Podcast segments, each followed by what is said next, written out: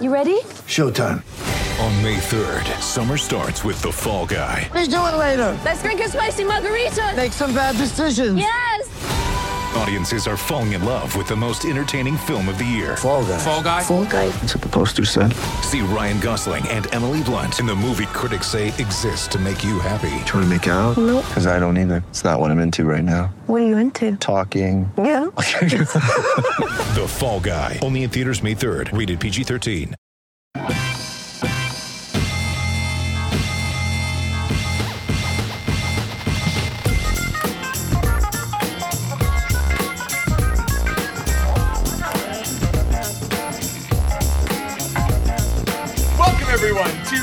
RB1 colon A Fantasy Football Podcast, uh, part of Fake Teams Podcast Network, brought to you by SB Nation. I am the conductor of the Devin Funchess Hype Train, Will Overdraft N'Keal Harry, and your humble host Pete Rogers, joined by all of the guys, more or less. We have DK Metcalf's number one admirer, proponent for Jon Snow hair product line, and Mr. Independent Drinker Clark Barnes, El Sabacua, lover of all men in the trenches, and working girl Jordan Smith and on and off. Who knows if he'll how regularly he'll be on the podcast today, as his internet seems to randomly cut, cut him out. The world's biggest 49ers fan somehow managed to wait two weeks to see Game of Thrones without spoiling it. The Ginger Woodsman, Nick underscore underscore something else you won't remember. Guys, who is excited for the NBA lottery? Not me. My favorite basketball team is still in the playoffs, so Yeah, well, I, I- I don't really care.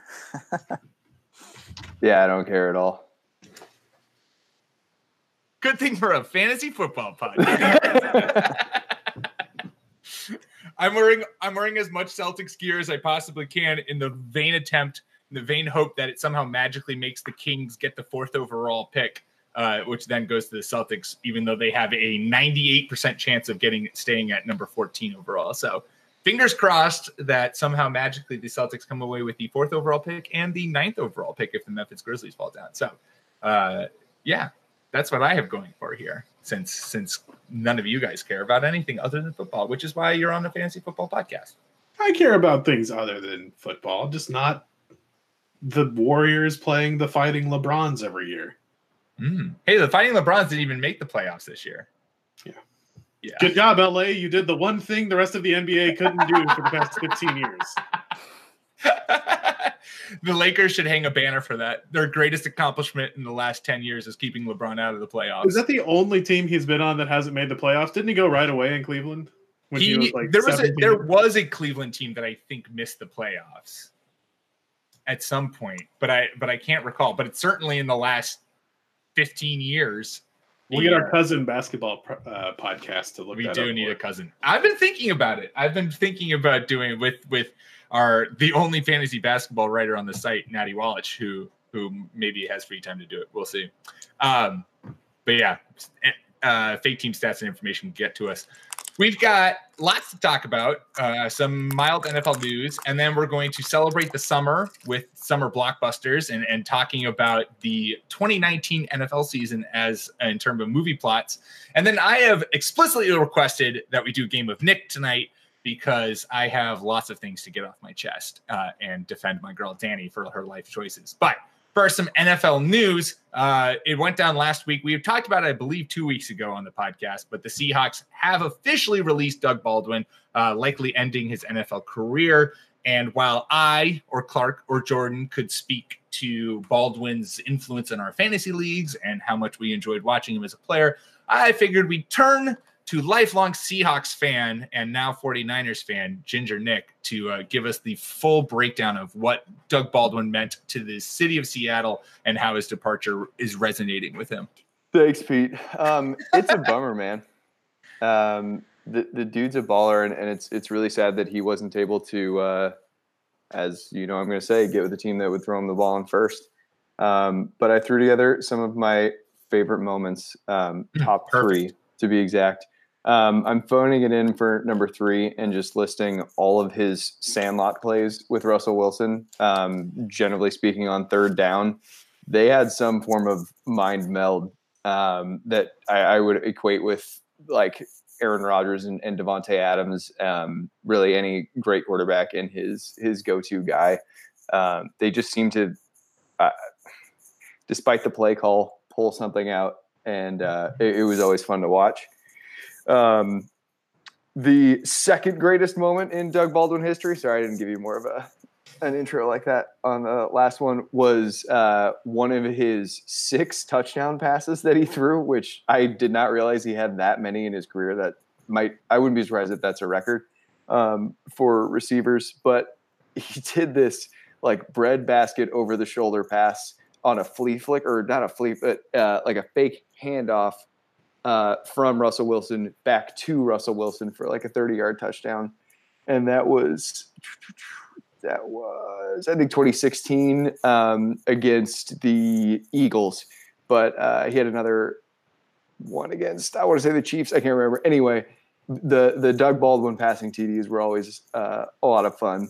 But the, the, the biggest Doug Baldwin moment for me was in 2015 uh, wild card game against the Vikings in sub freezing temperatures, and it was a third and long, and he he hauls in this one handed pass over the middle and takes a hit while he's doing it, but it, it was just like I, it was Spider Man. It was it was incredible. So I if it, if you're interested, go look up wild card game 2015 Vikings Doug Baldwin one handed catch and you'll find it. It's it's amazing, and I think it exemplifies everything about him.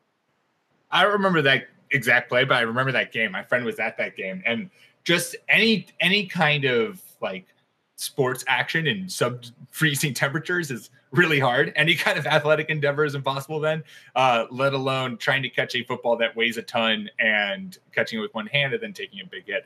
Doug Baldwin, I think, is will go down as maybe one of the more underappreciated receivers of this kind of like era. Um, he was someone who on an offense that maybe had a little more passing acumen would have put up monster numbers, but he was routinely a top 10 wide receiver in both fantasy and I'd say in real world um, for you know the last better part of the last decade. Uh, so I think it, it sucks that his career ends because of injury and not because of his play declining. Unless he's already been, I haven't seen him announce his retirement, and I would not be surprised if he fights tooth and nail um, to make a comeback with another team. Like when Carroll announced that they were releasing him, he said he had just come from talking to Baldwin in the weight room. Yeah. No, I, I, I mean, he's only 30 years old, I think, which is still pretty young. Or, I mean, there's still a few years left in, a, in an NFL career for someone of his age. Um, Yeah. And I wouldn't be surprised either if he took a year off and then maybe fought to get into shape and really kind of keep himself off, kind of out of injury trouble, and then coming back for a team. I mean, who says no to him signing for the Patriots with the uh, for the postseason run this year? you know it's going to happen, and all of a sudden, Doug Baldwin's going to become the perfect slot receiver that we all knew he was. Yeah, he'll be missed. It's always nice when undrafted guys have a big impact in the NFL. is probably one of the toughest jobs to get and one of the easiest jobs to lose. And when every team says they're not interested, you know, seven times, I think it's really cool when someone uh, does that. I think he's kind of the Arian Foster of undrafted wide receivers. And I think he was, you know, one, unfortunately, a man a little before his time with his skill set that the NFL has really started to embrace now. And then two, he played for an offense that really just wasn't wasn't incredibly interested in utilizing his skills uh, because of the other things that they were able to do. Yeah, you hate to see a receiver of Doug Baldwin's caliber just kind of be relegated to a team that just does not want to pass the ball or utilize him to his full extent. And that, well, you know, that extends to the quarterback as well. I'm not sure if, as long as um, Russell Wilson's in Seattle with Pete Carroll, we'll ever get to see the full kraken being unleashed of what Russell Wilson can be. But Doug Baldwin was one of those skillful receivers and really helped define what the Seahawks were doing for the past couple of years, and that's really hitting on their draft picks and uh, making it all count to make those deep playoff runs. Um, Yeah. And he's he's like the last vestige of that. Uh, also in the news, the Patriots have further bolstered their offense, signing Ben Watson and uh, Dontrelle Inman. Not only signing Ben Watson, convincing him that actually, you know what, you don't want to retire. You want to come play in New England, finish your career winning another Super Bowl. I know I'm the biggest Pats fan here, but uh, am I crazy to say that I'm low key in on Watson? he's three years removed from an 800 year, plus yard season with six touchdowns with Drew Brees. I mean, who's to say in an offense that loves their tight ends that doesn't really have a number one tight end? Watson can't uh, rekindle some of his old New England magic with Thomas, and uh, maybe we put together another decent 500 plus yard season with uh, five touchdowns. I, I can see that uh, going down with Watson, but I, I really Clark- think people are Clark is sleeping on. shaking his head in disgust. I, I I can see a Patriots low. fans, man. Like, why do you get everything? There you go. Because we're geniuses. Every, I mean, it, it odds are this isn't going to work out. Yeah. Like, it, we've gotten excited about so many players going to the Patriots, and I, I think they they shoot for volume, and good for them, and boy, they're good at it. Uh, but just like, at some point, why do the Patriots always get to be excited about everything? Why can't we have a little love for Patriots South, Patriots East, Patriots West? Because y'all don't do shit. This is stupid. I don't. This football's stupid. I believe I picked Ben Watson last season on the podcast as like a sleeper streaming option for tight end, and he didn't do shit. So so you're doing Uh, bringing it back two years in a row. I, no, you know what? I I actually think that if Ben Watson really couldn't put together a strong fantasy season with New Orleans uh, in a dome with the way they pass the ball, I'm not sure that he's gonna do that in New England. I think New England's gonna use him more as a blocking type I- of threat and to pick up a championship. Yeah, that could be fair. Uh, the Dontrelle Inman one, I saw that he kind of had a, a, surge, a surgence with the Colts and their offense. Clark, you're AFC South, and you were bemoaning the fact that no one talks about the AFC South. Here's your chance to talk. Oh, about yeah, let's talk about some talent in the division. Great. Uh, I think Inman will probably make the team. And when you're talking about the Patriots, that's a that's a compliment. He's he's pretty good. I wouldn't waste a ton of draft or I wouldn't spend a lot of draft capital on him, but he's a very serviceable number three wide receiver who can do some some pretty special things. So I, I think he'll make the team and you know give us 35 catches for like 400 yards and a touchdown. Yeah, I, I could see 35 catches coming um, coming from him. You, you guys have like a low key loaded receiving core.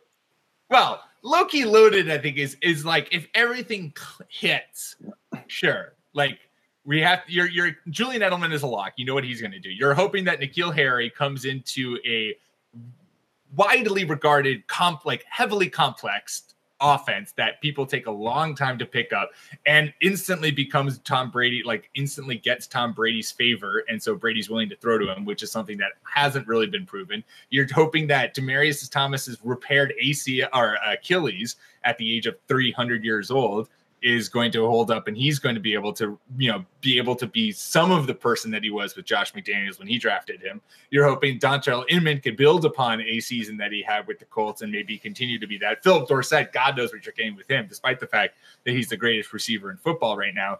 And fingers crossed and prayers up for Josh Gordon for getting his life together and maybe coming back. So there's yes, on paper, if everything like roll goes Patriots, be a dangerous, deadly receiving core. But I could also very easily see Julian Edelman getting 300 targets and 200 catches and no one else catching a football. But I, I what I'm so surprised is is everyone sleeping on the the the tight end depth chart. Like Austin Seferian-Jenkins is a legit NFL tight end. Matt LaCosse is a promising NFL tight end. Stephen Anderson was a receiver. He was a like 240 pound receiver in college. You guys can whiff on two or three of them, and you're still going to have a starting caliber NFL tight end to throw to. When did you take Stephen Anderson from us? I, I was wondering if that was going to stir the pot. When did that happen? I don't know. It just did. Oh, Clark, coming for you. Probably a I thought seventh round trade in the draft. Patriots earlier. I like Stephen Anderson. God, stupid Patriots. Uh, so I have an interesting question. I know, I know we always like to talk about the Patriots uh, passing game, and we should because Tom Brady used to be really good. We can make a play or two now. Uh, the Ravens led the NFL last year with 547 rushing attempts. How likely do you think it is that we see the Patriots do something like 600 rushing attempts? A team famous for zigging when everyone else is zagging. They keep drafting running backs. They they continue to shrink the field, when everyone else is going lighter and faster, they've decided, okay, well, we're going to go bigger than you, and we're just going to run the ball down your throat. The the Pats are usually a top five or ten rushing attempts team. Hey, yeah, but- but- but who's this- 478. but they're definitely going to. I could see them just being like, our entire offense is going to be built predicated on the running game. We have uh, Sony Michel, who's can hit the home run ball and can run between the tackles, but also can has the speed and agility to get to the outside. You've got James White, who's always kind of a dual threat, who's shown propensity for being able to run the football, and now you have Damien Harris, who's like the inside between the ta- tackles thumper, uh, and sexy Rexy Burkhead, who Thank you. Burkhead's not going to be on the team. no, Burkhead's going to get cut. Sorry, Nick. Uh, Okay. Well, I hate both of you. Play for Detroit. It'll be cool. ooh, Don't There you don't go. don't there's a backfield that actually could use. Uh, don't put that evil Rexy on. Rex. Yeah. Oh, I'm in it now. Um, yeah, I'm not. I'm not against them. And then just having Brady do a bunch of play action, which is something that he does super well. He loves doing play action and having the defense a lot easier to read and picking them apart that way. I can get behind it. I can dig. Are we are we done with Patriots? Uh, sure, we Patriots can be done with Oh. Patriots talk. um, so there you go. There's your NFL news. That's all I had on the docket. Uh, we're in the kind of that that lull, obviously, with no with uh, with no news and nothing really going on of, of much excitement. So uh, we were thinking that maybe we spice things up, have a little fun. It's the summer. The summer has started. It's a time for blockbuster movies. You got Detective Pikachu coming out. Endgame is out. The terrible Sonic movie that looks like a bowel movement of someone who ate too many blueberries is out. And yes, I did look up to see what food makes your poop blue, so that joke could land perfectly. Uh, you're welcome, everyone. Um, so we thought we would we would go through predict the 2019 NFL season. Uh, we each have selected a couple of teams that we're going to talk about, and we're going to predict how their season plays out uh, using the plot of movies. Uh, and I'll start since I came up with this idea, and since we have a history of not fully understanding the rules until someone gives you an example. But I'm right here, Pete.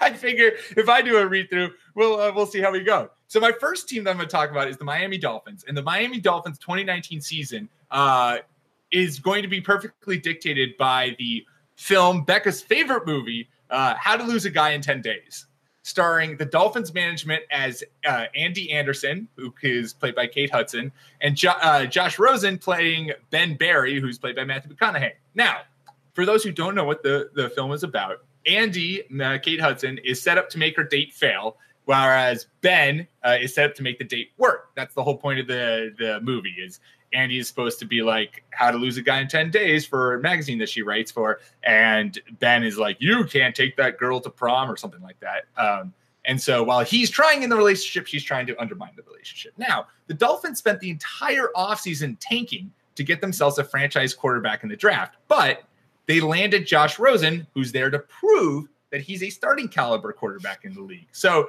the Dolphins will spend the season making it hard for Joshy Poo Poo Poo Poo Poo Poo to uh, to succeed. Monday night against the Steelers, Josh Ro- Rosen is ready to show the world that he's a franchise quarterback, only to have Brian Flores tell him he'd really love to run the football right now. And if Rosen could go get him check downs, that would be great. Uh, he's going to constantly, this constant hot and cold will force Rosen to wonder if the Dolphins are some kind of mental team. Uh, and ultimately, though, Kate Hudson and Matthew McConaughey realize that they are indeed in love and they get along swimmingly. And so will the Dolphins and Rosen. They will realize that they are perfect for each other and that the team doesn't need a franchise quarterback anymore because they've had one all along. Either you should have gone last, or my effort on this podcast is going to be especially poor. Yeah, it's gonna get different. That was really good, Pete. oh, thank you. Thank Even you. though I didn't know what that movie was, other than something I fortunately never had a girlfriend make me see. That was impressive. Thank you. It makes sense. I just think I think that Josh Rosen is is on a quest, right? He's on a mission to show that he is a franchise quarterback and that the Cardinals made the mistake of getting rid of him. And I think the Dolphins have fallen into this kind of situation where it's like, look, we've built our whole offseason tanking, preparing to tank, getting rid of good players, you know, setting ourselves up to have the worst record in the league in order to draft a quarterback. And I think that they're going to quickly discover that Josh Rosen actually is a very capable starting quarterback and could be their franchise quarterback, and that maybe instead of drafting Tua and then trying to trade Josh Rosen yet again, that actually they really like what they have in him, and he works in that offense. He's you know he's a lot of people connected him to the Patriots when he came into the league because of the kind of offense that he's comfortable running and, and the kind of throws that he can make and the anticipation he can have. And I would assume I can neither confirm nor deny, but I would assume Brian Flores, coming from the Patriot staff, would implement a similar type kind of offense in Miami. Uh, and so I think Josh Rosen has a real chance to thrive down there. Not to mention, Josh Rosen just looks like a leading man in a rom com anyway.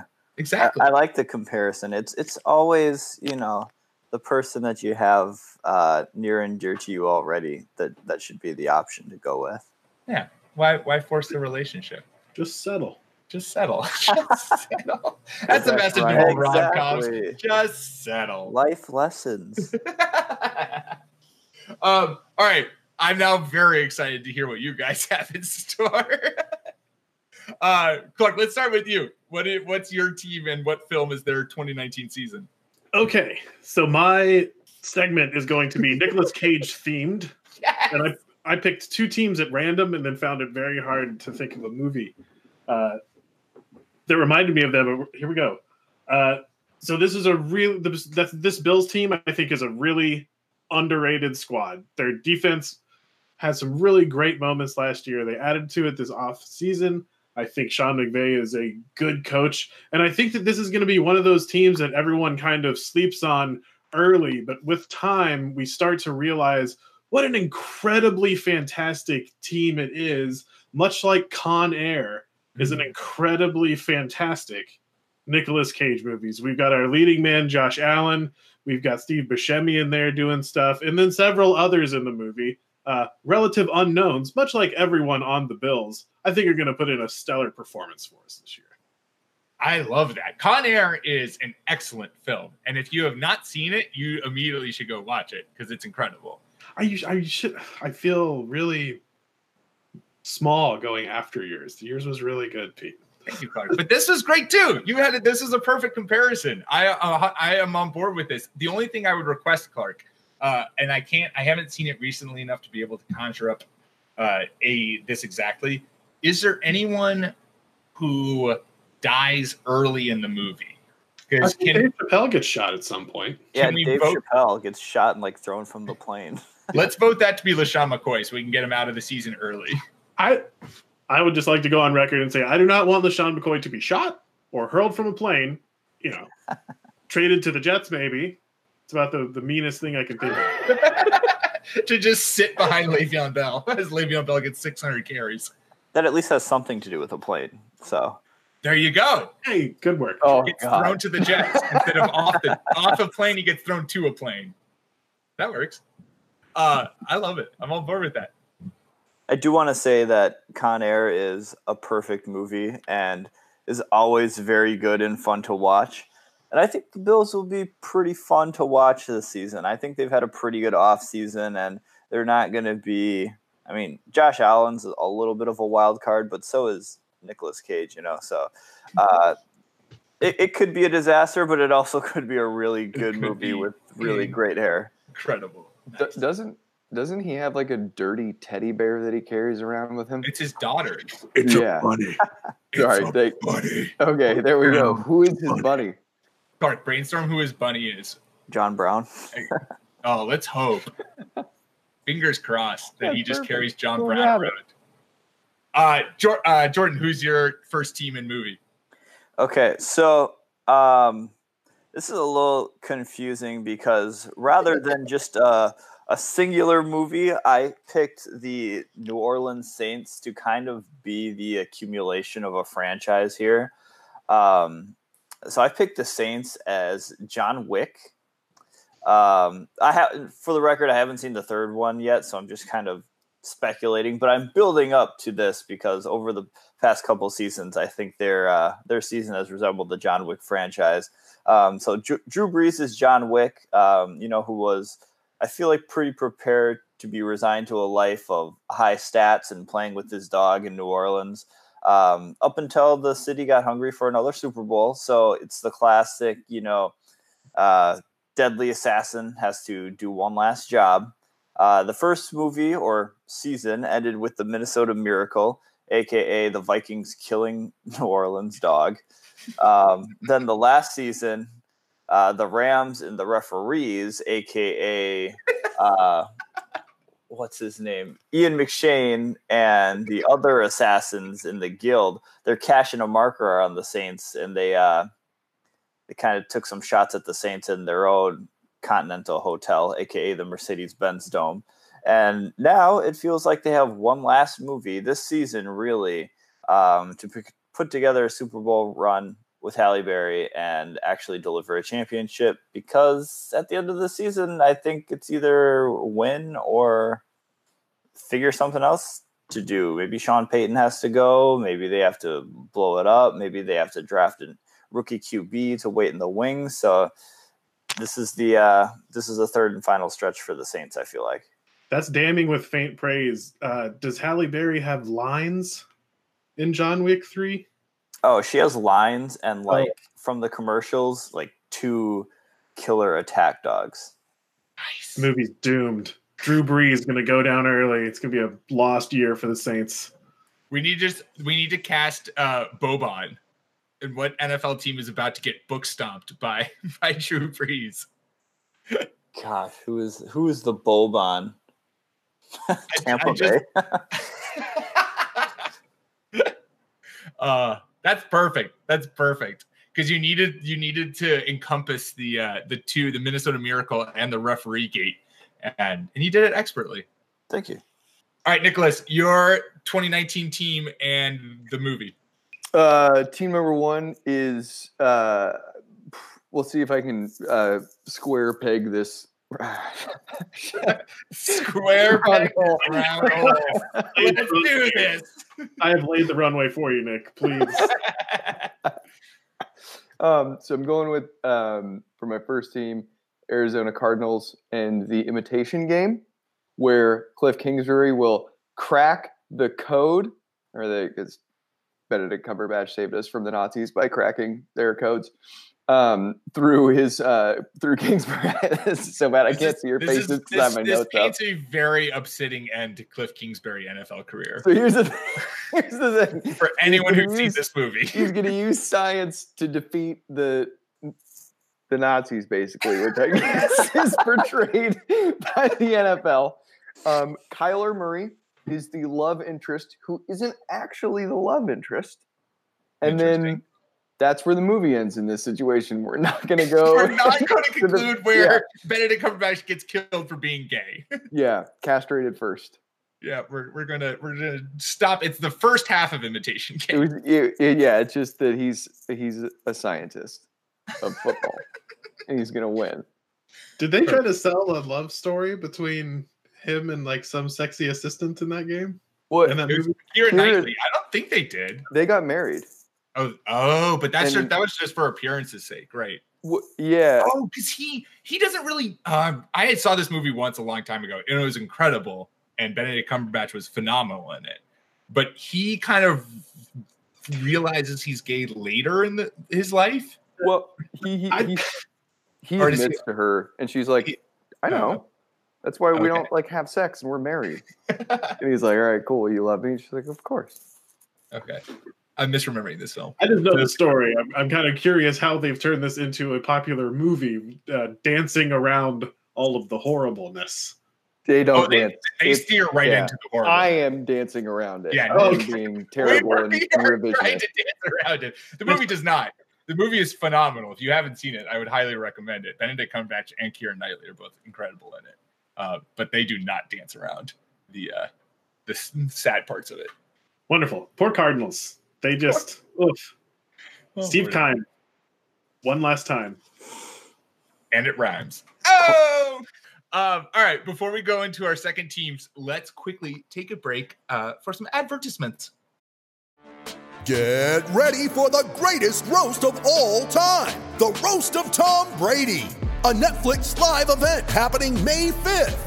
Hosted by Kevin Hart, the seven time world champion gets his cleats held to the fire by famous friends and frenemies on an unforgettable night where everything is fair game. Tune in on May 5th at 5 p.m. Pacific time for the Roast of Tom Brady, live only on Netflix.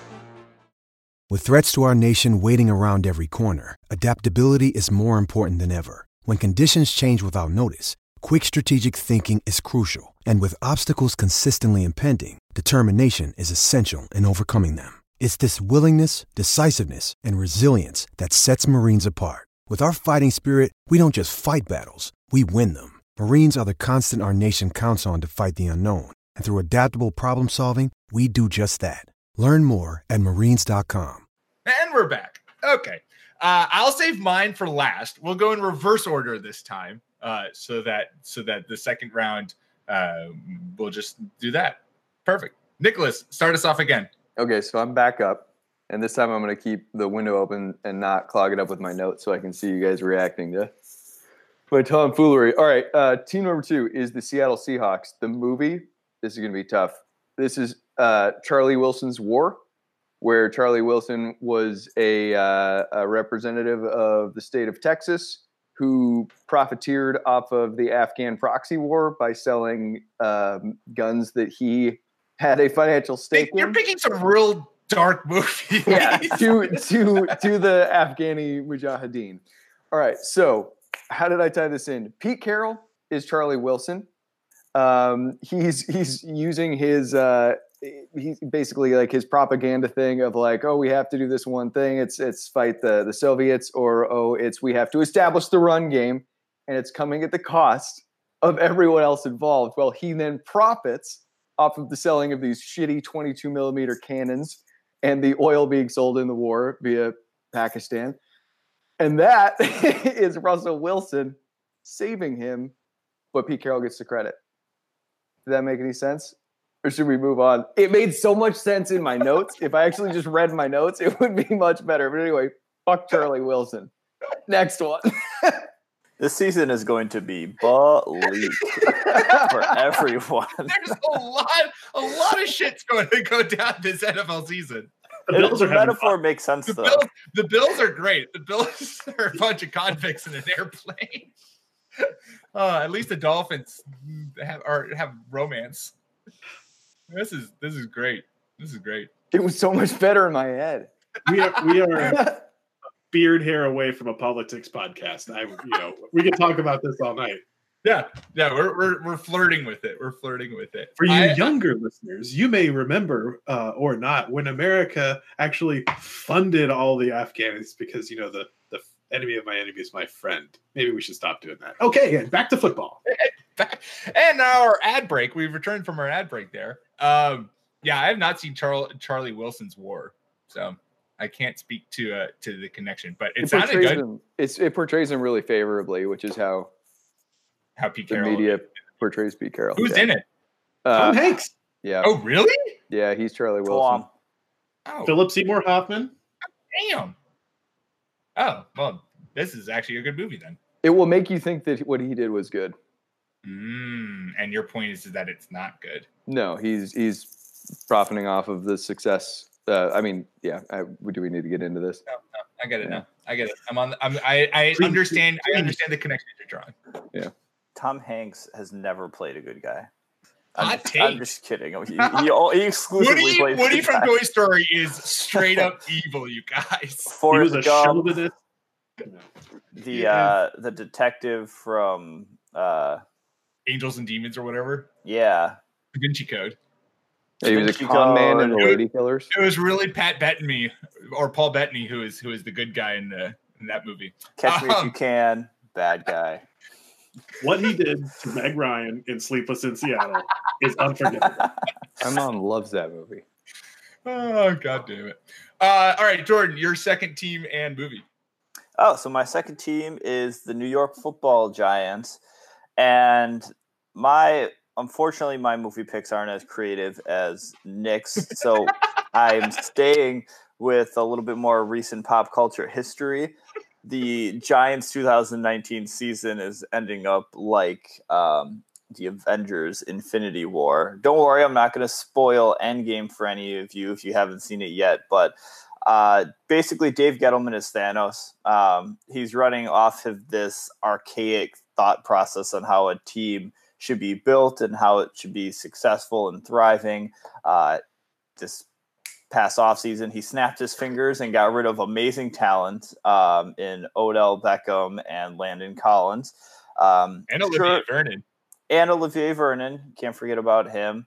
Um, and sure, they have like a sure franchise stud guy uh, like Saquon Barkley, who uh, we can call him like the Black Panther or the Spider Man to carry Marvel over the next couple of years. But then they ended up drafting Daniel Jones at six, which I mean, he could be a stud, but value wise, um, I, I related him to another Benedict Cumberbatch character in Doctor Strange. Um, like he seems fine.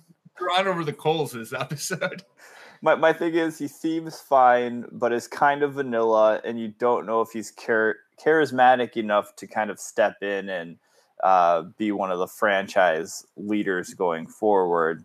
Um, but yeah, I I think the the Giants basically for the fact that they just got rid of a bunch of really good talent and are like we're gonna do it this way, but the rest of the league is telling them no, that way is wrong, and we're gonna come back for your own end game.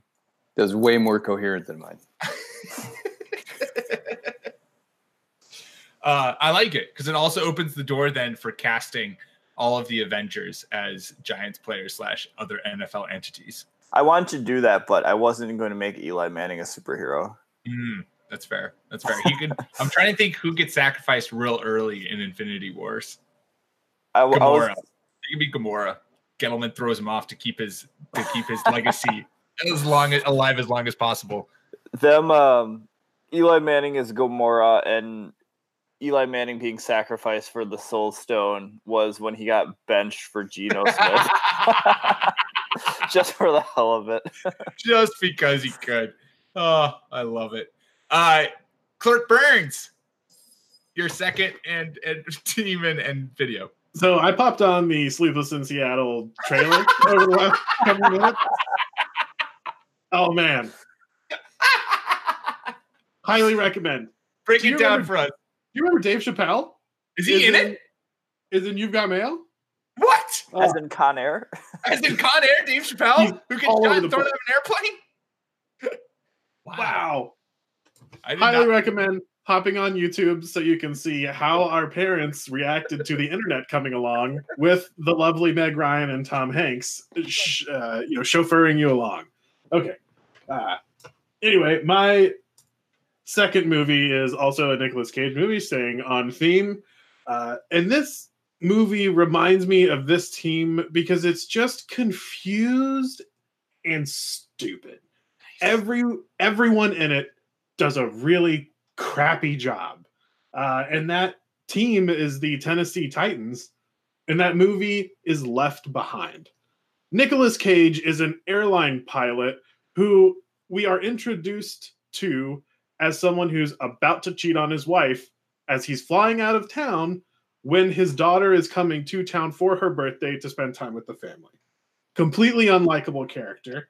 Uh, people just poof and disappear. And I understand we may not all be religious scholars, uh, but you know, if you're just hanging out one day and the person next to you just vanishes and their clothes fall to the ground, I feel like one in ten people might be able to go like, "Oh shit, that's the Bible thing that they talked about. This is the reference." Uh, the equally unlikely female lead uh, is really mean to her mom about being religious, uh, which is just rude because mom seems like a super nice person. And then uh, she's holding her brother in her arms, saying something kind to him. When he disappears, he she remains holding on to his clothes, and then throughout the movie is looking for him, as if he has been kidnapped. When he disappeared from her arms, uh, this is kind of like the Titans. They got no idea what's going on. I really just saw this movie recently and just felt like I should share my thoughts with it. Uh, the Titans have a confusing offense. They're really not good, and I'm disappointed that I uh, watch this movie.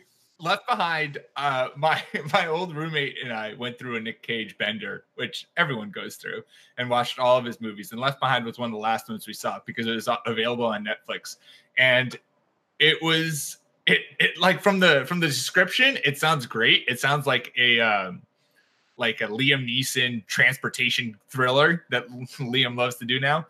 But you're right. It's just it's just like Nick Cage surviving the apocalypse.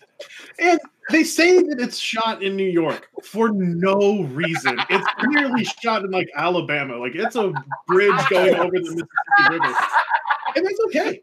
Which is just just the best. It's like we're gonna shoot this in a rural city, but we're gonna fucking call it New York because that you can't figure. New York is not iconic at all. It didn't need to be in New York. It didn't. It didn't move the plot along in any way. Like there's a lot of bad decisions. And when I said I didn't enjoy it, that's not true. I actually really enjoyed watching this movie. it was just not good.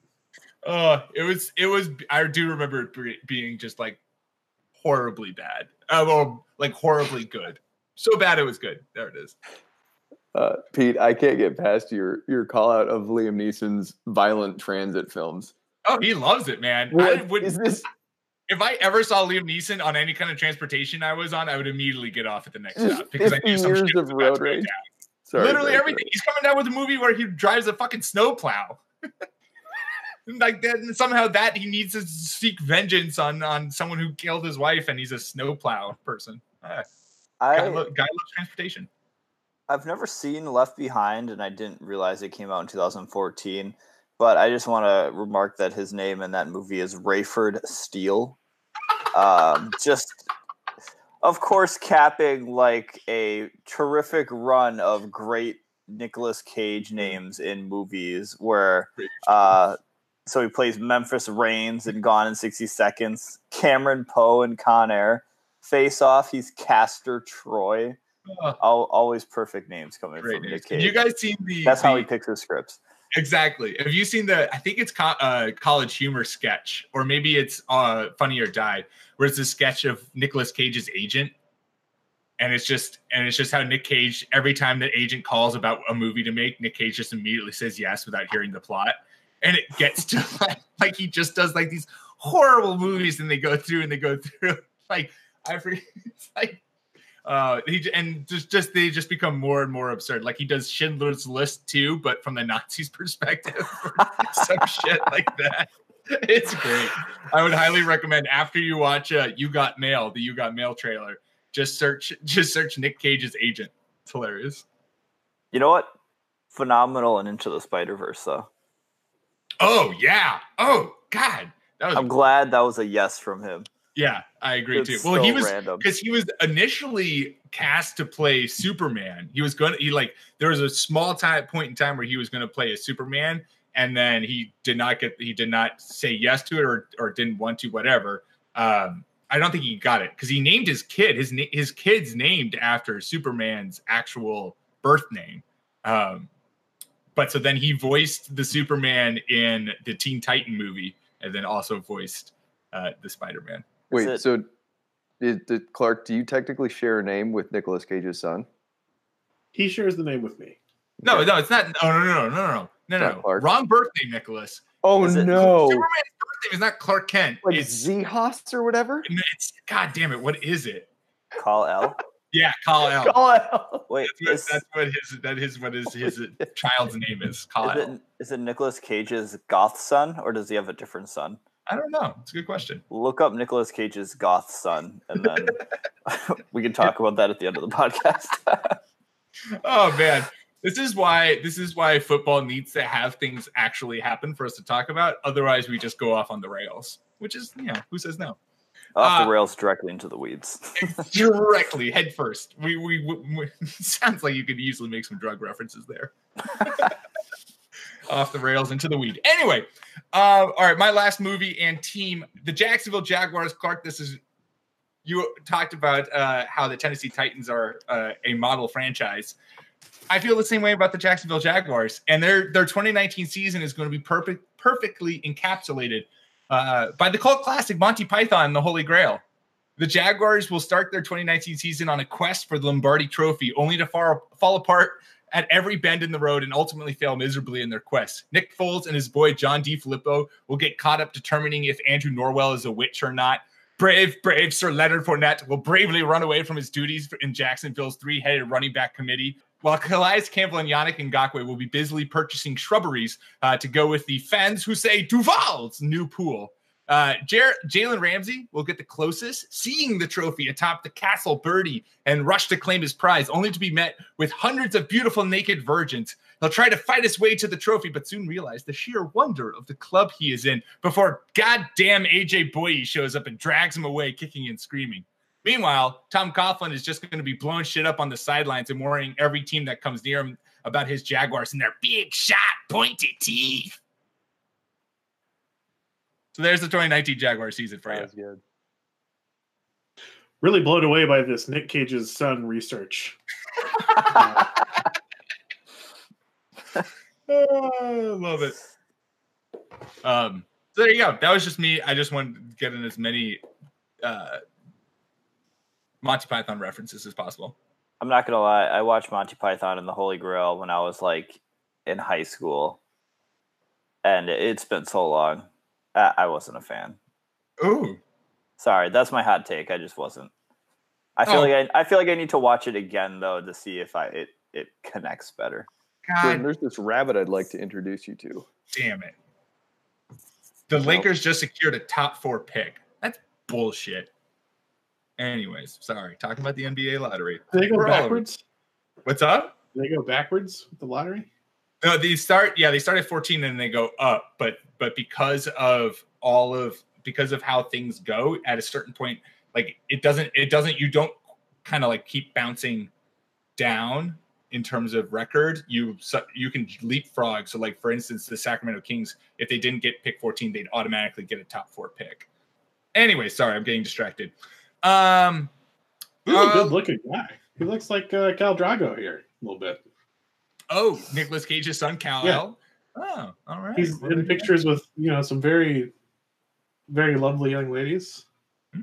Looks like he uh, started off really hardcore goth and is uh, kind of recovering. if Google image searches can be trusted, as down. if that's the chronological order they were taking. Yeah. Okay. Well, there you go. That's how the 2016 NFL season will play out. I think it's time for Game of Nick.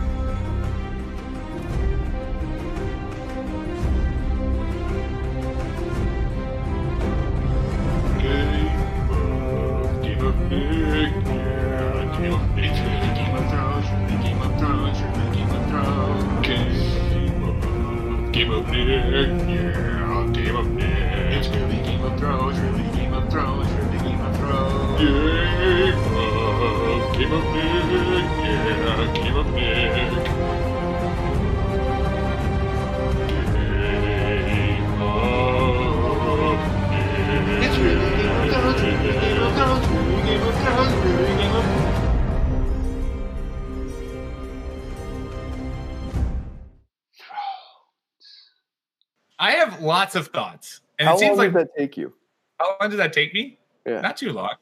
My uh, my my uh my music musical skills are exceptional. I don't know. It takes me like five minutes. That's so thoughtful of you. Oh, thank you. Well, it's got to you got to be on brand. You got to you got to do this shit right. Um, so it seemed like most of America had very strong thoughts about this episode of of Game of Thrones, and not only this episode, but just the general direction and character arc of one Daenerys Targaryen. And I wanted to take this time, and I'm happy to talk about anything else that you guys want to specifically about Game of Thrones, but I wanted to take this time to talk about this heel turn of Danny and defend the fact that actually, you know what? This has been coming for a long time, and y'all need to chill it with this, like freaking out about her character arc. All show, it's been building her crazy, right? She showed no remorse when her brother died. She eats a fucking horse heart, uh, very calmly, might I add, in order to gain power. She says multiple times that she's willing to burn armies and cities to the ground in order to claim what she's right, what is she believes is rightfully hers. So this isn't something that comes completely out of nowhere in in terms of her quest for destruction, her que- her willingness to destroy and to kill and to use her dragons for for mass casualty. That's not anything new. And the callousness to which she does it with. Like she is a calculated, cold calculated ruler and and at times is very loving and caring. But when you wrong her, when she feels wrong, she makes a note of punishing you. And that has been well established. Now, she's also in the last season, you know, in the last four episodes, she's lost all of the people who've like controlled her. Jorah and Missandei both have died. Jorah killed in the Battle of Winterfell. Missandei gets beheaded in front of her. So they're both dead. Jon no longer loves her uh, or is a lover. She, he she loves him, uh, but Jon is no longer a lover because he's all creeped out with the whole aunt thing. Not quite on the Targaryen level of uh, of incest. Um, so she no longer feels like Jon is in her camp. Tyrion and Varys, her Westeros guys, haven't done shit for her, uh, and they've kind of screwed up every single good plan that she's had, or, or has given her wrong advice at every turn she's had, to the point where Varys has like actively been like, "I'm out," and Danny's like, "You're gonna get burnt." So she's isolated, doesn't trust anyone, and then I think it's well established too that she doesn't feel accepted by the people of Westeros. She lost two of her dragons, half her army, and the element of surprise to take King's Landing to go help Jon in the north. And they couldn't have done it without her. And when the North is all celebrating about, hey, guess what? We survived death. No one celebrates Danny. They all celebrate Jon, and now he's the hero. And Danny's like, "Are you kidding me right now? The fuck are you gonna do without me?" She doesn't. And she doesn't see the people of King's Landing. I don't think she sees them as innocent. I think she feels that they are they were on the usurper side when the Targaryens were overthrown. They're complicit in her family being removed from the throne. And so now the argument that people will make is, well, they rang the bells, they surrendered, and all that kind of stuff. Two things on that. One, Danny was born in the fire. They make a lot of points about that, right? They talk about how she was born in fire. That's how she got her dragons and all of that kind of jazz. I think she believes in the cleansing power of fire. And so I think she wanted to burn King's Landing, cleanse it, and start anew, start afresh under her own image. And she mentioned as such, being like the kids will won't you know will erase everyone so that they don't remember a tyrant, all that jazz. More, I also think, and I don't know if this is actually crossed her mind, but this is an idea that I had uh, she knows Jon's lineage is out. The people know, the people of Westeros knows. Varys sent his little ravens to everyone. And I think the North is going to want the North will rally behind John and say, like, oh, he's got a better claim and all of that jazz. Burning King's Landing sends a much stronger message to the people of Westeros than taking King's Landing by surrender. I have no idea if that actually played into her head while sitting on her dragon overlooking King's Landing. Maybe it was, maybe it didn't, but that's something to think about. I agree with the argument that yes, was this character descent too fast?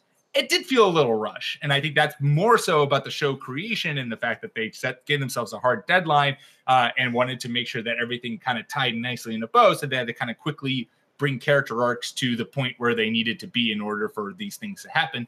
But don't pretend like this wasn't ultimately going to happen for her, like that they hadn't been building this for seven seasons that she was unstable and maybe if her kind of uh, comfort or or if the people her advisors all left her the people she actually respected they all left her mm, and she was left to her own devices maybe she would do some kind of questionable things. So that was my that's my biggest thing that i wanted to say was just that danny's danny's it Dany made good life choices. Don't don't hate on her life choices and don't think that they are like so out of character for her. I think they're pretty in character, albeit a rapid pace to that character. Yeah, I think people are mad because they were on Team Daenerys and they really didn't want to see her flip the switch because she's been teetering on the uh, the fence of madness, whether she was going to be saved or you know descending into the darkness on the other side for a couple seasons now, and I contend to people that Daenerys was never a a hero or was never a good a good person. Um, I think that I mean, yes, she freed all the slaves in Slavers Bay, and um, she was ruling in a way that she wanted to prove that she could earn the the trust and love of a certain group of people. Mind you, it, she was going for a politically savvy move, which is the largest group of people in Slavers Bay, which happened to have been the slaves. But I just don't think she is a hero if you constantly need people in your corner that are tempering your worst impulses.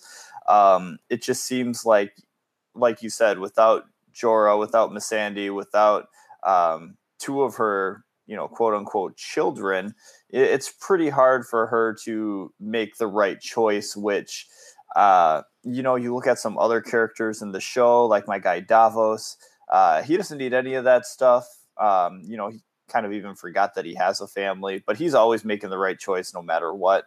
Um, so I think that's I, I, don't think she's ever shown any real marks of being a good person. And the people that are upset right now are just they just wanted her to be to end up being the hero in the end. And I don't think that was ever her her true destiny. Um, yes, of course, it all this stuff feels rushed because we're only getting six episodes here. We got seven episodes last season.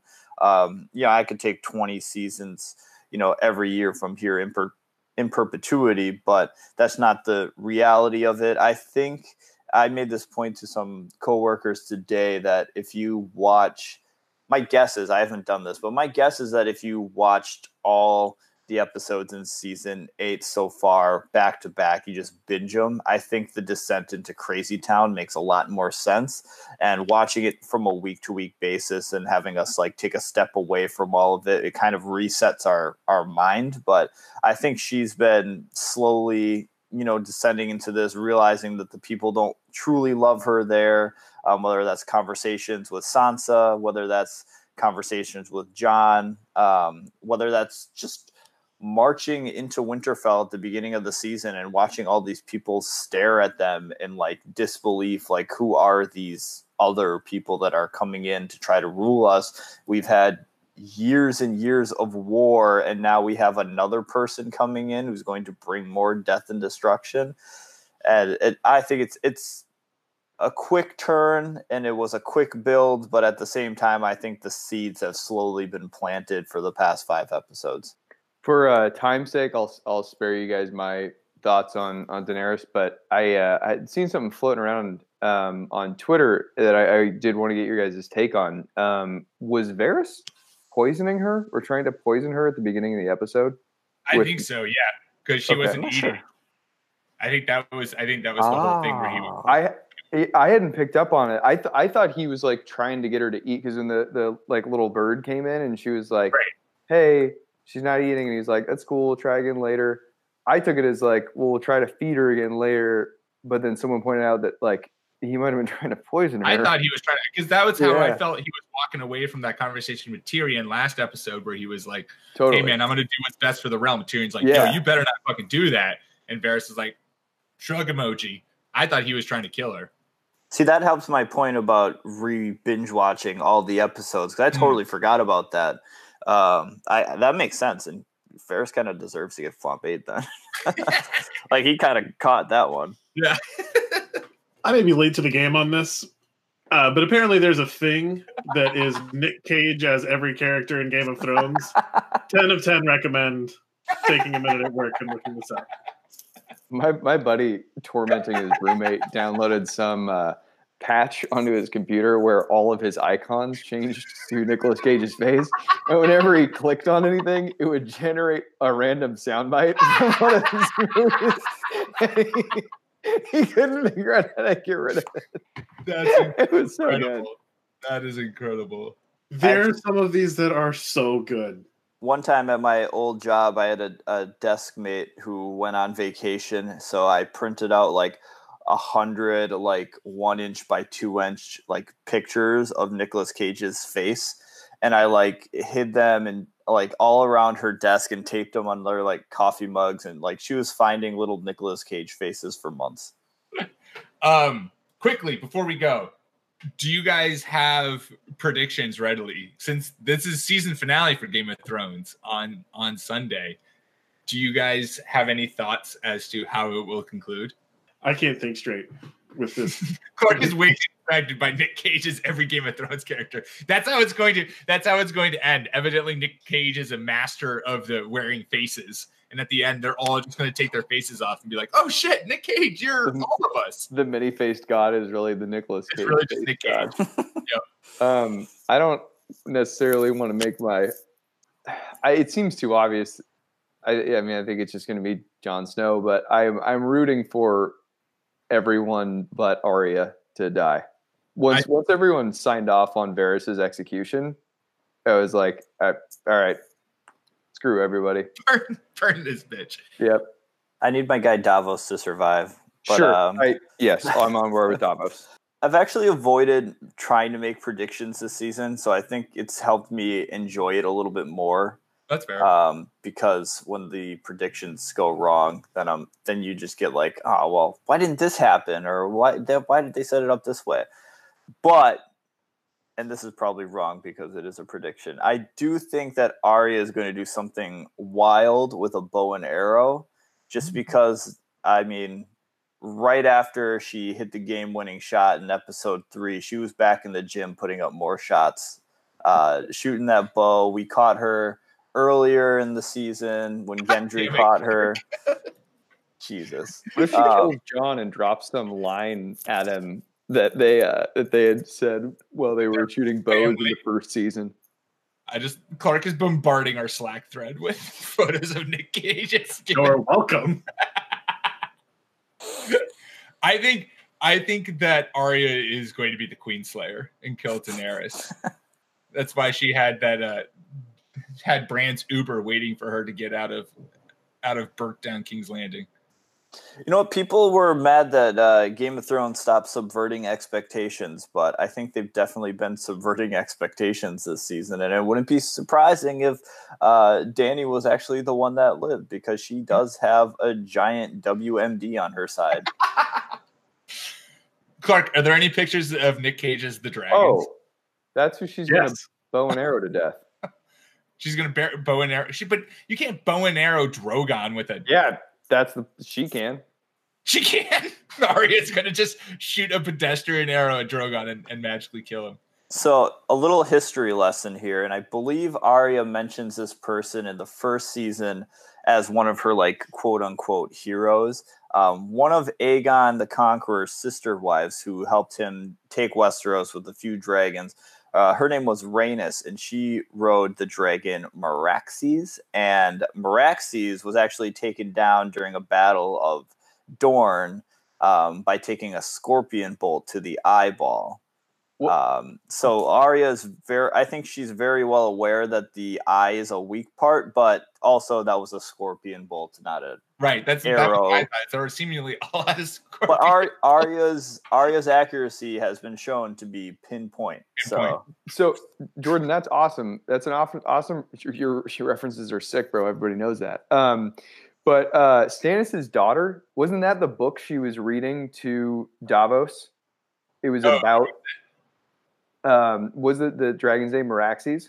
yeah. Uh, yeah, she was reading about the Dance of Dragons. Yo, this could be some massive foreshadowing. Jordan, you might be onto something. I also I, I think I'm wrong though. I don't think uh, I don't think I the don't think there's any- showrunners care. um I also just can't get over the, the Nick Cage is a dragon that Clark just sent. All right, we're We gotta go. We gotta go.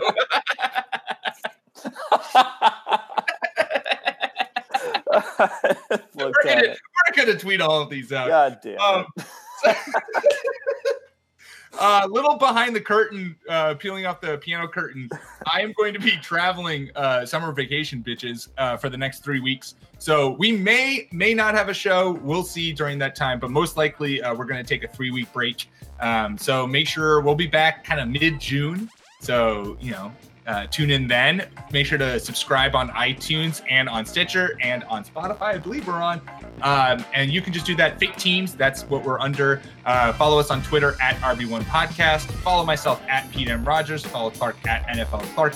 Jordan at Jordan underscore Smith 27. Nick at Ginger underscore underscore Nick without a K. Um, we'll be back next month. Maybe there will be an episode in between. Who knows? Um, but enjoy, you know, end of May, beginning of June, and we will talk to you when we talk to you. Uh, peace.